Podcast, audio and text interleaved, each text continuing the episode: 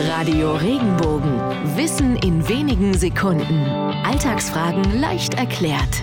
Warum schlägt eine Unverschämtheit dem Fass den Boden aus? Diese Redewendung fand schon früh Anwendung. In Nürnberg wollten im 14. Jahrhundert einige Brauer verdorbenes Bier verkaufen. Um dies zu verhindern, schlugen städtische Beamte in so einem Falle den Fässern den Boden aus, sodass das Bier auf die Erde lief. So konnte das Bier nicht mehr verwendet und diese Unverschämtheit nicht erneut versucht werden.